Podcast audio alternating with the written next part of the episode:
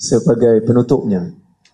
Saya minta kepada kita semua agar kita menjadi seorang muslim yang yang bersedia mendengar kalam dan memilih yang terbaik. Saya selalu bagi contoh. Sa'ad bin Mu'az menerima Islam apabila dia bersedia mendengar ayat Al-Quran daripada Mus'ab bin Umair. Cuba bayangkan tuan-tuan kalau dia tak dia tak beri ruang untuk Mus'ab membaca Quran depan dia maka dia tak terima Islam. Begitu juga kita yang dah Islam ni kita jangan rasa semua amalan kita dah baik belaka. Bersedialah untuk mendengar daripada mana-mana ilmuwan dan nilailah berdasarkan kepada hujah. Berilah ruang kepada manusia untuk memberikan hujah dan pendapat. Belum bagi hujah lagi, baru dengar orang mengadu, dah kena blok. Saya baik saya tak masuk. Tuan Mazhar yang masuk kan? Dalam senarai saya tak masuk. Orang terkejut macam mana? Tak masuk.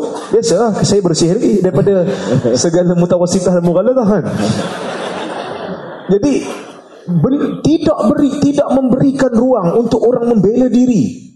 Kemudian dinamakan atas nama agama Ini adalah satu kezaliman. Ini adalah satu kezaliman Yang tidak pernah diizinkan oleh Islam. Itu yang pertama. Yang kedua Tuan-tuan Kita semua Sebagai Muslim, kita nak kebaikan dalam hidup. Dan apabila kita mendengar satu orang bercerita tentang sunnah, bercerita tentang satu hadis, walaupun hadis itu berbeza dengan amalan masyarakat kita, paling tidak kalau kita tak nak amal, jangan jangan kecam orang yang baca tu. Kerana saya bimbang. Kita bukan mengecam dia, tetapi kita membenci apa yang dibawa oleh Nabi sallallahu alaihi wasallam. Tak guna kita sambut Maulid Nabi tiap tahun. Tapi bila orang baca hadis yang sahih, kita pula marah pada orang yang baca tu. Tiba-tiba bila ada orang kata hadis yang ustaz baca tu palsu, kita pula pergi bela ustaz tu. Ahli sunnah ke bernama? Kita kata kita ahli sunnah. Tapi bila orang baca hadis hadis sahih, kita kecap. Kerana berbeza dengan amalan masyarakat, memecah belahkan masyarakat. Sedangkan dia hanya membaca apa yang dibawa oleh Nabi SAW.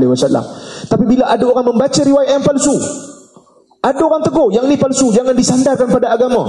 Tiba-tiba dia kata, ah, jangan ini nak malukan orang, nak aibkan orang.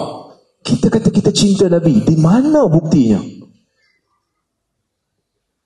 Maka saya nak kita hidup dalam keadaan harmoni, kita hormati orang lain. Hormat orang lain bukan bermakna kita nak orang ikut pandangan kita.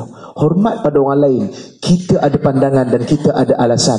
Dan kita hormati orang lain yang berbeza kerana dia juga ada pandangan dan alasan. Kalau kita boleh mengatakan satu benda itu adalah adalah dibenarkan, kita juga kena menghormati orang lain apabila orang lain mengatakan apa yang dilakukan oleh kita sendiri adalah bid'ah kerana tidak ada dalil pada dia. Hormati pandangan, luaskan pembacaan, lapangkan dada untuk menerima perbezaan. Tapi tuan-tuan, orang yang mengatakan kita ni sempit, kadang-kadang dia buat lawak dan menunjukkan dia sangat-sangat sempit.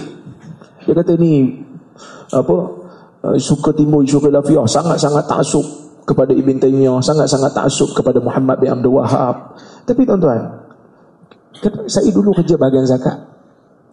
Dulu saya kerja bahagian zakat. Zakat dalam negara kita ni boleh kita katakan semua negeri zakat gaji ni wajib. Kan? Difatwakan sebagai wajib untuk dibayar kecuali Perak. Saya kerja di Perak ada kawan-kawan kita duk pelikir. Saya tak pernah kata pendapat yang dipegang oleh negeri Perak itu salah kerana dia berpegang pada mazhab Syafi'i. Tapi ada orang yang kononnya sangat suka oh, tak suka kepada orang yang mempelikirkan mazhab. Tapi dia kadang-kadang dia buat lawak depan kita. Kalau tak nak bayar zakat, tak nak masuk neraka, pindah Perak. Kenapa? Kerana Perak zakat gaji tak wajib. Dia memperlekehkan. Tapi bila bercerita, konon dia lah yang paling menghormati mazhab Syafi'i. Tapi di sudut praktikal tidak ada.